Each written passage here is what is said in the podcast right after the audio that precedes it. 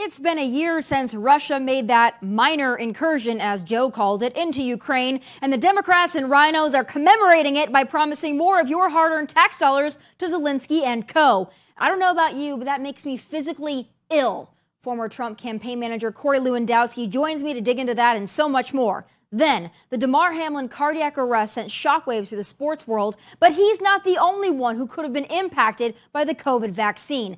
This is the scandal no one in sports, big tech, big government, or big pharma wants to atone for, but they're going to have to. I have the president and founder of the Health Freedom Defense Fund on deck, and she's calling on the NFL Players Association to do something about it. And last but not least, We've been lied to about COVID and a lot of other things for nearly three years now, and I'm hopping mad with some final thoughts. The show starts now.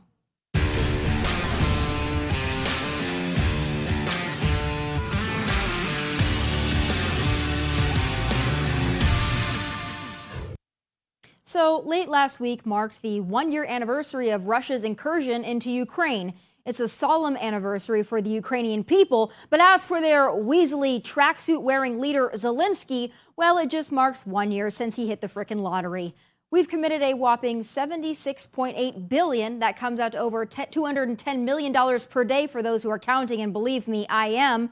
And the spigot is far from dry, folks. Late last week, the U.S., and when I say the U.S., I mean Democrats and RINOs because none of us agreed to this, committed another 2 billion in additional assistance for drones, ammunition, and more. So, Americans, your Social Security might be drying up, your military might be learning gender inclusion and pronoun awareness, but Defense Secretary Lloyd Austin wants you to know in this biggest metaphorical screw you yet that we need to recommit ourselves to supporting Ukraine's brave defenders for the long haul and to recall that the stakes of Russia's war stretch far beyond Ukraine. Well, he is right about one thing. The stakes do stretch far beyond Ukraine because there is nothing our enemies love more than watching us hemorrhage billions to Ukraine. They love watching the number one world power being sucked dry by Zelensky as our own border is overrun and we foot the bill for millions of illegals. And folks, this is the person you're sending your tax dollars to, by the way. Do you feel stupid yet? Or do you have confidence in that little turd? Because I sure as hell do not. And here is my controversial opinion. Take it for what you will. I don't think Zelensky wants this thing to end. That's why he won't negotiate. The minute this thing ends is the minute his spotlight fades and his line of credit gets cut off. We are being played, and for the liberals, it's even more embarrassing because y'all are so dedicated to the Biden circus, you let him convince you to become pro war. Unbelievable, truly. And to the Republicans who are egging this on, we've got your number, and we will not forget how you push for Ukraine first and America last. We know this isn't about the people of Ukraine for you. It's about funding the military industrial complex to curry favor with your big defense corps special interests. Consider yourselves on notice and don't get too cozy in your elected seats. Still ahead, I've got former Trump campaign manager Corey Lewandowski on deck. And from Trump railing on DeSantis to the Ukraine RINOs and so much more, I'm putting him on the hot seat. That's next. Hey guys, it's Tomi, host of Tomi Lahren is Fearless, right here on Outkick. You know, I asked my guests the burning questions you want to know, and now you have the chance to ask me the questions. On February 28th at 7 p.m. Eastern, I will be here in studio hosting an exclusive Zoom meet and greet for Outkick VIP members only. So head to outkick.com slash VIP now to join and reserve your spot. Space is limited. I'll see you soon.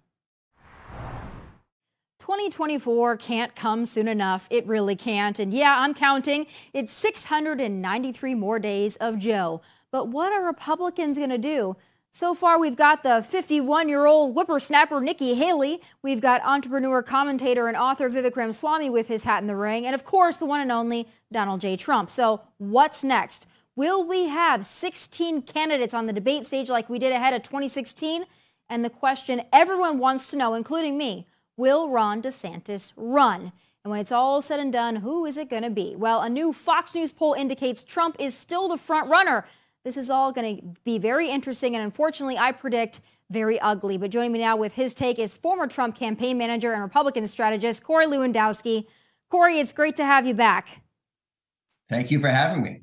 So I want to start out with that, and I have a lot of things to ask you. So we're going to go on a few tangents, but I do have to start off with that Fox News poll. I mean, if there's any poll to me that's representative of the Republican Party, it's a Fox News poll. Quite honestly, I don't really believe a lot of other polls when it comes to you know Republicans and who our candidate is going to be because I think they hate Trump and DeSantis and everyone else. But when a Fox News poll shows Trump polling as high as he is, what do you think that indicates this early on? Well, look, it indicates a couple of very important things. Number one, Donald Trump is by far and away still the leader of the Republican Party. You know, there's a lot of the main, mainstream media that doesn't want to say that. They want to go after him. You go on Drudge, it says the walls are closing in, the same thing they've been saying about Donald Trump for the last six years. But what else does the poll say? It shows that Chris Christie, Chris Sununu, Larry Hogan, Asa Hutchinson, all received zeros, not one, but they get 0% in a Republican primary poll that Fox News conducted because there is no place for them in the Republican Party as an American first candidate. So, what you see right now is you see Donald Trump and Ron DeSantis both out espousing how they want to put America first, followed by obviously Nikki Haley, who's now an announced candidate. Mike Pence is uh, in the top four of this. And then you see Greg Abbott and Ted Cruz. I don't think either one of them will actually get into the race. But the message that resonates with conservatives and specifically with the Fox News audience is when you put America first, you'll be successful. So, what did you think about the Nikki Haley? Announcement. Now, I'm going to be honest with you, Corey. I don't really care for Nikki Haley. I, I, don't like her. I thought her announcement was corny. I thought it's also pretty pathetic that the only reason people really cared about her announcement was because of what Don Lemon said about her. But I think she has no chance. I think that she knows she has no chance. I feel like she's running to up her name ID and then be chosen as somebody's running mate. Do you think that that's at all a possibility and the motivation behind why she announced? Tomi, I, I think that Nikki Haley, who has not been on a ballot in 10 years, doesn't truly understand what it's like to get elected anymore. And look, what has she done? Sure, she served as the governor of South Carolina for six years. She left. She served two years as the ambassador to the United Nations. But if that's the criteria for becoming the president, that means that John Bolton should also be the uh, president of the United States because he served as the ambassador to the United Nations. I think Nikki Haley looked at this as an opportunity to raise her name ID, to continue to solicit money from donors who were tired of giving her money for really what had been nothing but a vanity project. So Nikki's now in this race. Uh, she is an individual who is attracting attention because of her background as a very young and successful governor. But it's been 10 years since she's been on the ballot. That's a lifetime in politics.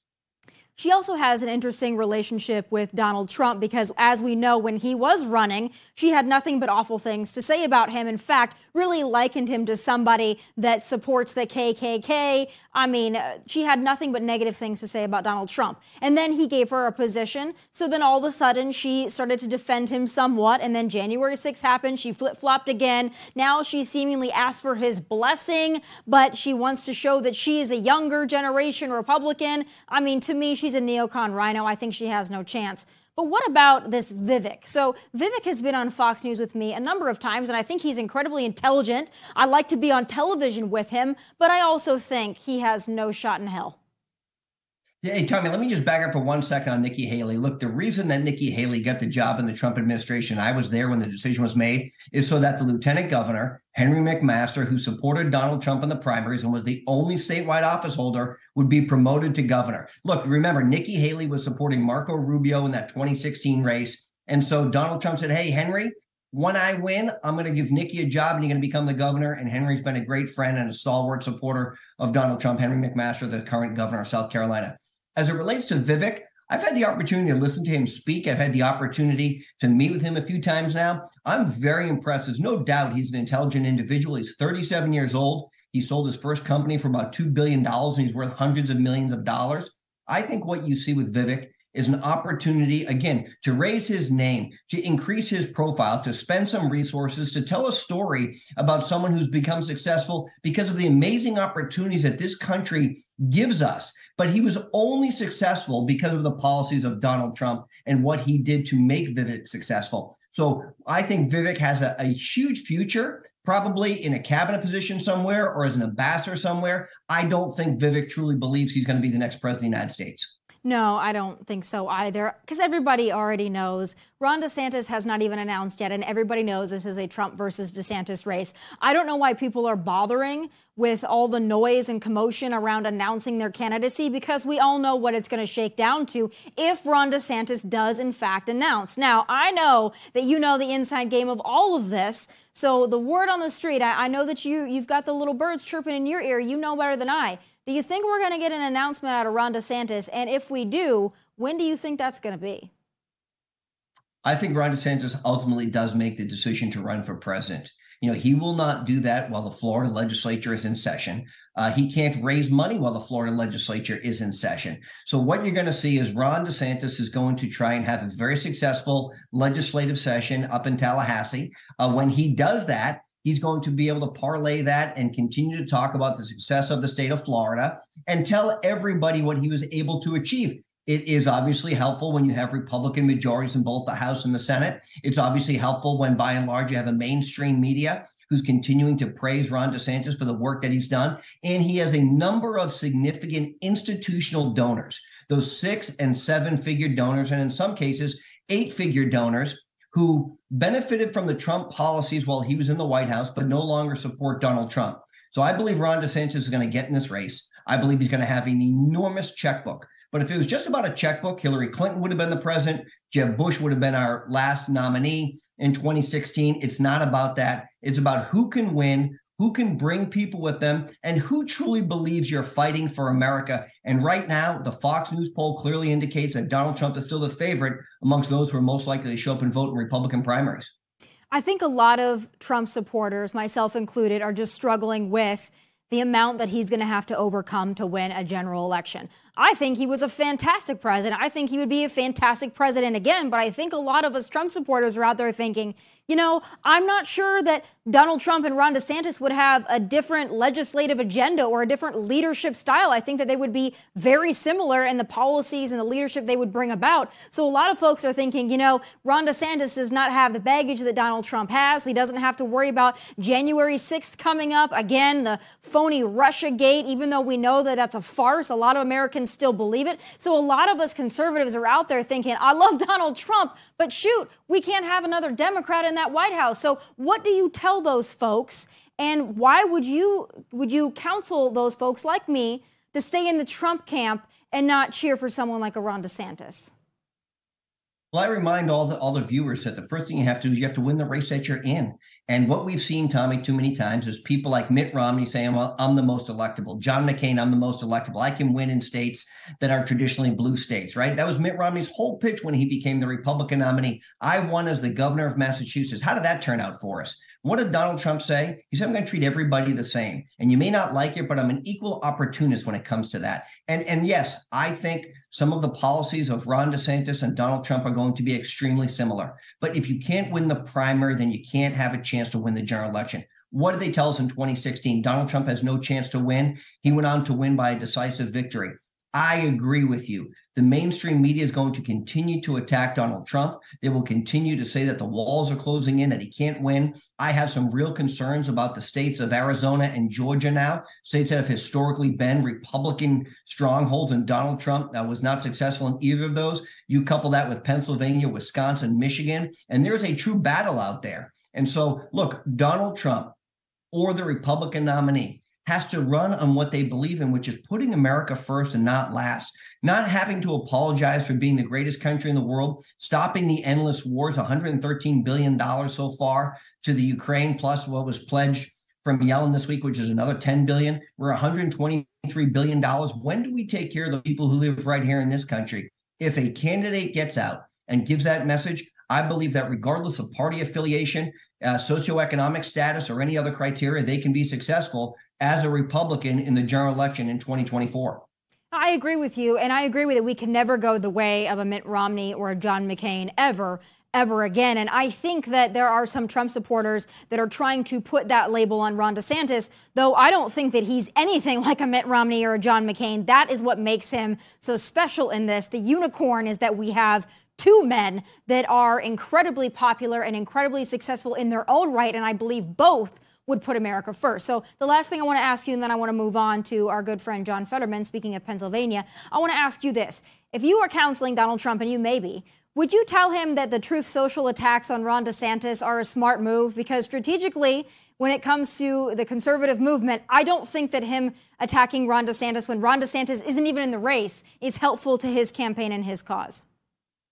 I would say this. You know, there were so many times where the president asked me before he tweeted something out uh, over the course of the last eight years that I've been associated with them. And I would say, sir, if it makes you feel good, go ahead and do it, but does it really move the needle? And, and look, here's what I think I think Ron DeSantis and some of the others uh, who might get into this race are Trump supporters. They ran on the Trump mantle right? So so why go after them? If you want to talk about the success that you can bring to this country, nobody questions the the judge that Donald Trump has put in place, the way he's changed the Supreme Court for longevity and long term and to the benefit of the conservative movement. No one questions his policies. Look, if he thinks that saying some tweets about Ron DeSantis is going to keep Ron out of the race, you and I both know that's not the case. And I think many people believe that Ron DeSantis is one of the solutions to the problem and not the problem. Going after the old establishment, all of us agreed with the Mitt Romneys of the world, the John McCain's of the world. Everybody agreed with that, the Paul Ryans of the world, because those are the people who got us into this mess.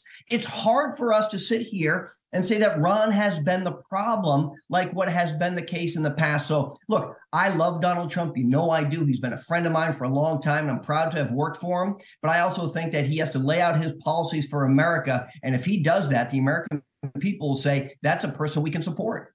Well, I agree. And what I think that Trump also needs to do is he needs to reassure conservatives that he is electable. And I get what you're saying. He beat the odds the first time, he didn't the second time. So they had four years to look at Donald Trump. I don't think that they took him seriously in 2015 and 2016. But then ahead of 2020, they did take him seriously, and all the guns were pointed at Donald Trump. We saw he lost. And then after that, with January 6th, I think it's going to be a big hill to climb. So if he wants to reassure Trump supporters like myself that he is our guy, he's not only going to have to outline his policies, which we know work, he's going to have to say, this is why I can win. So that's what I want to hear from him. And I don't want to hear him talk about Ron DeSanctimonious. I, I don't want to hear that stuff. But the last thing I do want to address with you is John Fetterman. So we take mental health very seriously, and I'm not somebody who, who's going to chastise somebody for getting mental health. But there's a lot of discussion out there that we knew that this was going to happen. He's receiving treatment for clinical depression. Not sure if he's really going to actually be able to serve in any capacity. We know that his wife took off and left the country. What is going to happen to Pennsylvania, and is it fixable, or what game do you think they're trying to play here? You know, Tomi, it's really too bad. And the issue of mental health is one that a lot of people deal with. And unfortunately, the solutions aren't there out there and not very good for anybody. Just finding the right caregiver uh, when you have a mental health problem is not an easy thing to do. And you couple that with insurance matters, and you know, it really puts people in a difficult spot. That being said, you know, the people of Pennsylvania, I think, did not fully appreciate how serious the the the diagnosis of John Fetterman was. You know, when the media had to call into question if he could actually participate in a debate, they were chastised for that, surprisingly. And now he gets to the U.S. Senate, has no real auditory ability to communicate, has to have everything written. And and and look, the people of Pennsylvania, I think, have some buyer's remorse. You know, we're going to have to wait and see uh, we've got an election in Pennsylvania coming up next year. Senator Casey is on the ballot. I believe he's running for reelection. I think the people of Pennsylvania are very disappointed that they've elected John Fetterman to the U.S. Senate. I think Oz or McCormick, either one of them, would have made a much better United States senator. And I, I don't know if John Fetterman will have the opportunity to have the mental health issues resolved, but I think he has some lingering health matters. And every time we've raised the issue, they tell us we're being uh, disingenuous and unfair, and it's not right for us. These are the same very members of the media that asked Donald Trump to release all of his clinical records, all of his health records. Uh, these are the same members of the media that, when you question Joe Biden's ability to continue to be cognitively engaged, you know, call you a name or uh, belittle you because of those things. It's a double standard, and I think the people of Pennsylvania right now have significant buyer's remorse.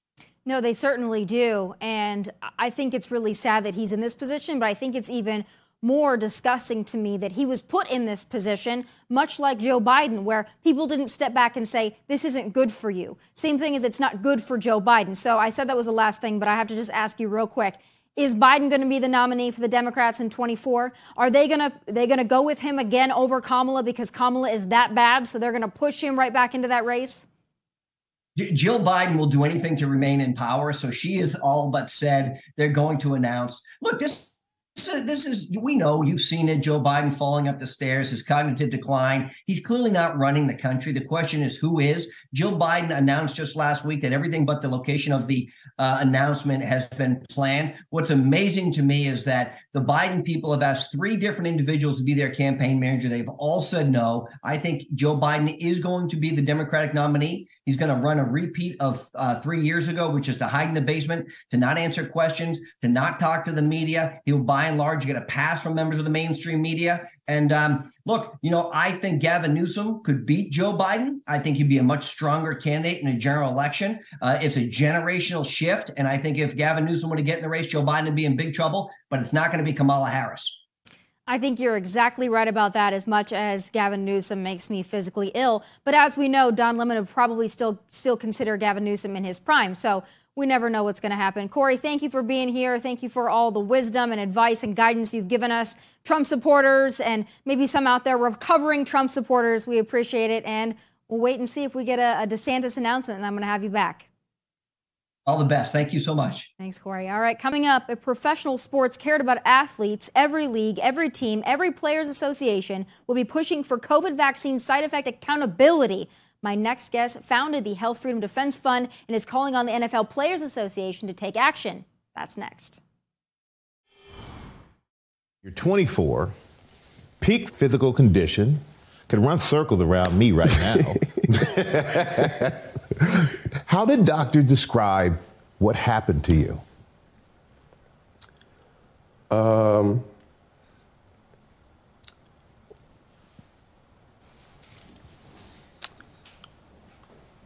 um, that's something I want to stay away from.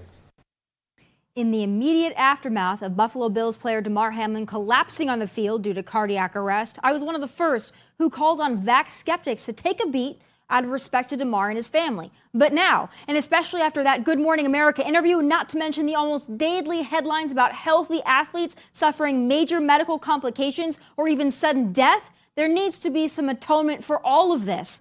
My next guest penned a letter to the NFL Players Association asking for that very thing, saying the NFL needs to take COVID vaccine injuries seriously, just as they would any other league induced injury. Joining now is president and founder of Health Freedom Defenses Fund, Leslie Manookian. Leslie, thank you so much for being here, and thank you so much for writing that letter and calling attention to this because I've been one of those people that was wondering where the players associations for every major sport, every professional sport were up until now. What can you tell us about the status of what's going on within these leagues? Well, first of all, thank you so much for having me on your show, Tomi. It's great to be here with you. Um, you know that interview that Hamlin did um, on Good Morning America was just so poignant, right? It was just pregnant with um, his resistance, right? He did not want to say what was going on, and he was asked more than twice, or at least twice, what was going on, and he skirted the issue. I thought I thought that was really interesting. So what happened was we wrote this letter to the NFLPA, the Players Association. We have yet to hear a word back from them. Um, what's interesting, and I think is so important for everybody to understand, is that Damar Hamlin is not an isolated instance. Okay. If you look globally, since the COVID vaccines have been introduced, there have been nearly 1,800 collapses, including about 1,200 deaths in athletes. Okay. That's a huge number. Historically, there have usually been about 29 deaths um, and collapses in people under the age of 35 so deaths and then deaths in age in athletes globally under the age of 35 so this is a huge number. And then if you look at the united states there have been about 65 to 70 cardiac arrest and cardiac related deaths in athletes in the united states on average. In the united states in january of 2022 alone there were 89 deaths. So there is something going on and after the Damar Hamlin um, uh, cardiac arrest, which means that he died on the field. We just decided that we couldn't remain silent anymore. And we penned a letter to the NFLPA and said, listen, you guys have always stood up for players' um, health and rights in the past. Why are you not doing it now? What's going on here? There's a huge body of science. Let's talk about this. Can we have a dialogue? And will you please respectfully implement some kind of a testing and um, uh, you know, protocol to identify whether or not players have subclinical cardiac issues. It's wild to me, but then when you really dig into it, it's the money that's speaking louder than anything. I mean, when you look at who is a sponsor of the NFL. When you look at the commercials that run during NFL and other major sports games and productions, I mean, they are pharmaceutical companies, they are Pfizer. So, do you think that that is playing a big role in that? Not only in them not responding to your letter, but also someone like a Damar Hamlin, who quite frankly looked like he didn't want to answer that because he didn't want the backlash of outing the pharmaceutical industry. That's what spoke to me, and I'm wondering if this is all about the dollars and cents of it all. Well, it's a very, very good question. And I think that it's impossible for me to speculate exactly why they're behaving the way that they're behaving, but there is no doubt that the NFL has a conflict of interest. And the reason I say that is because the NFL participated in something called the community, uh, the COVID Community Corps. And this was a federal program that signed up different sorts of organizations, pro sports, hospitals, um, uh, medical associations, athletes, celebrities, all sorts of people, and got them to commit to pushing the injections on their fans, their patients, or their players, their employees. And so, and this program was tied to $3 billion. I don't know how much the NFL got, whether the NFL got a penny. I don't know that. But just being one of the inaugural um, groups that signed on to this COVID community corps presents a conflict of interest and it's no um, it's no surprise it's no secret that the nfl has been pushing the shots on players this is the nfl itself not the nflpa the players association but that they've been you know promoting the shots heavily and almost every single player and most people who were um, um, involved with these organizations actually took the shot. But I have something really, it's kind of a bombshell to drop, if I may, Tomi. Um, in the last few days, I have learned from an extremely credible source that the NFL is well aware of this problem that players have been dropping in training camps, in practice, and elsewhere. And that, and this is coming from someone who's connected to the medical groups. So the medical team at one of the NFL franchises, there are 32 franchises, um, that they know, that everybody knows that this is a problem and that it all began after the vaccines were rolled out. Well, that doesn't surprise me. It doesn't surprise me that they know it either, because this is not just some kind of coincidence.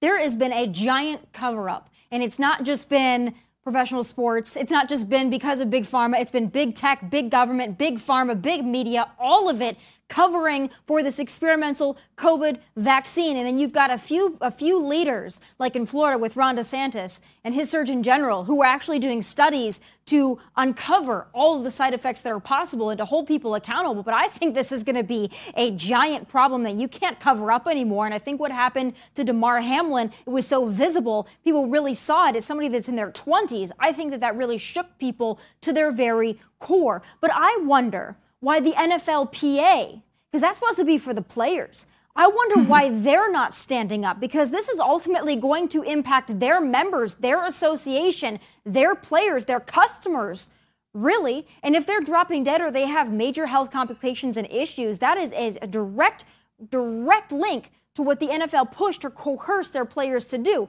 Because as we all know, a lot of the sports organizations, they didn't force you to get the vaccine, but if you didn't get vaccinated, a lot of your rights and privileges were taken away, not to mention the public shame of it all. So I wonder why the NFLPA wouldn't put their players first. Do you have any idea why that could be? Well, listen, with the whole traumatic brain injury situation that came to light after all the concussions, we started to learn how dangerous these were and that they actually had long, medium, and long term impact on, on players.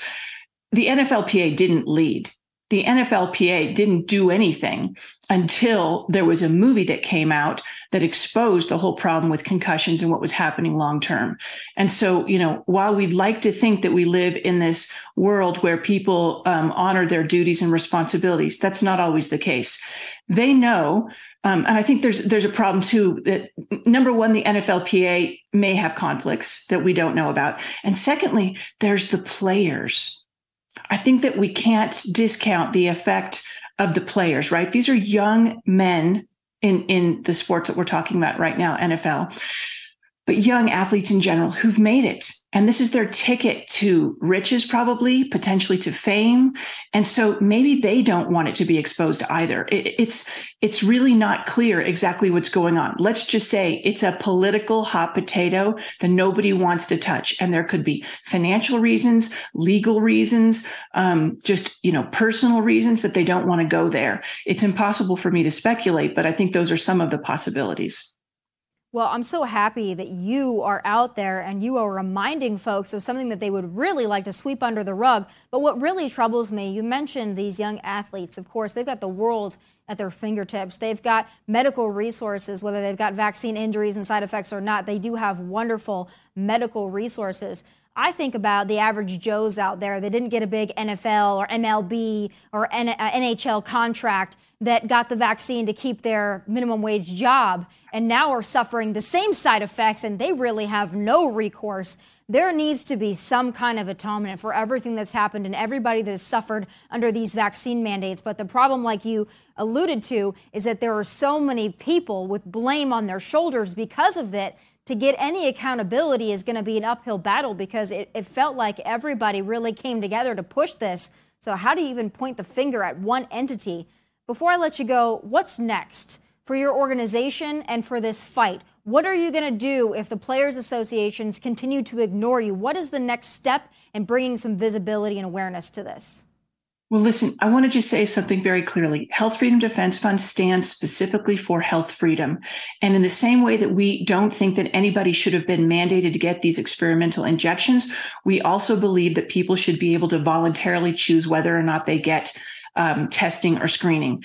While you say that and I agree with you that, that there are great medical resources available to these players. Listen, the doctors who work for these professional sports organizations, they have conflicts too. They may not be telling the whole truth. They may be, um, they know who pays their bills, right? Who pays their salaries. And so I'm not so sure that these athletes have as many resources as you think because the doctors may have a vested interest um, in not acknowledging what's going on. So I think that's one thing. But what's what's here for the future for us is that I am creating a coalition with a bunch of professional athletes representing a whole spectrum of professional sports. And we are going to be embarking on an initiative that shines a light on what is going on and how these professional players associations, players unions are not representing their players and how the actual sports are not actually doing their duty to protect the players as well. So we are going to be working on this.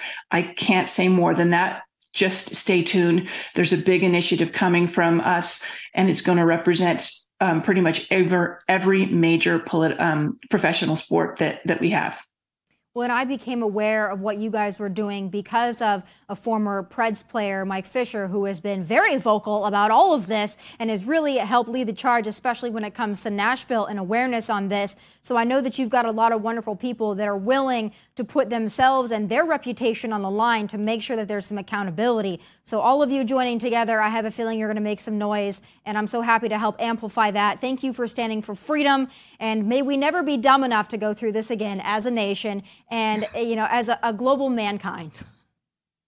Thanks so much for having me, Tomi. Yeah, more to come. Thanks, Leslie. All right, still ahead. The U.S. government has quietly validated yet, yet another COVID pandemic conspiracy theory, and I'm fired up, and you should be too. My final thoughts are next. Hey guys, it's Tomi, host of Tomi Lahren is Fearless, right here on Outkick. You know, I asked my guests the burning questions you want to know, and now you have the chance to ask me the questions. On February 28th at 7 p.m. Eastern, I will be here in studio hosting an exclusive Zoom meet and greet for Outkick VIP members only. So head to outkick.com slash VIP now to join and reserve your spot. Space is limited. I'll see you soon. So you mean COVID came from a Chinese lab leak? Well, ain't that something? Add another tick mark to the conspiracy theory come true column. It's time for final thoughts.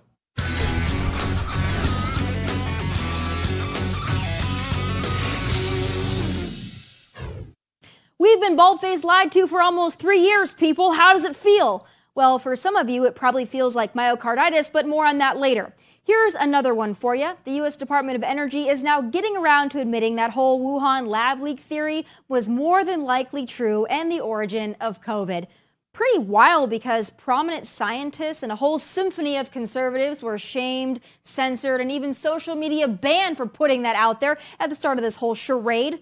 But the Department of Energy says it has revised its assessment based on new intelligence, but that's most likely a lie too. This whole thing has been a cover up with Fauci fingerprints all over it since day one, and that's not new intelligence, that's just the latest admission. The whole thing is unraveling and quickly, so much so that even Hollywood actors are calling BS. Okay, so the movie goes like this The biggest drug cartels in the world get together and buy up all the media and all the politicians and force all people in the world stay locked in their homes and people can only come out if they take the cartel's drugs and keep taking them over and over. I threw the script away. I mean, who is going to believe that crazy idea? But don't worry, big media is still going to do the work of big government and big pharma, and now railroad Woody Harrelson for daring to speak the truth. But you gotta love how beholden these liberals are to their lies. Even after all this, they are still trying to slander and demean detractors by calling us conspiracy theorists, which for those keeping score is no longer an insult, so keep up liberals. We wear it like a badge of honor, well, kind of like you wear your masks alone in the car. I mean, honestly, I feel sorry for those who are still buying this COVID scam, or at least pretending to as a front and a cover. How many years do you think you guys can keep this up?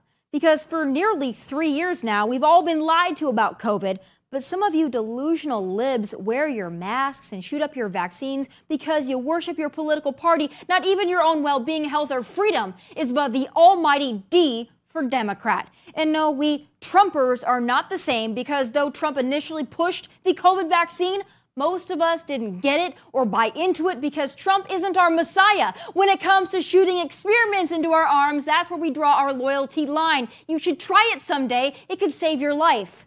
The COVID pandemic has been the biggest hoax of our time. And if you don't think they'll pull this again, you haven't been paying attention or taking a clean breath of air outside of your double mask. But lucky for you, sheeple, we, the conspiracy theorists, will never let this happen again, so you're welcome. Now run along and bury your heads back into the sand where you're most comfortable. Those are my final thoughts. And don't forget, tomorrow at 7 p.m. Eastern, I will be here in studio hosting an exclusive Zoom meet and greet for Outkick VIP members only. So head to outkick.com slash VIP now to join and reserve your spot. Don't miss it. From Nashville, God bless and take care.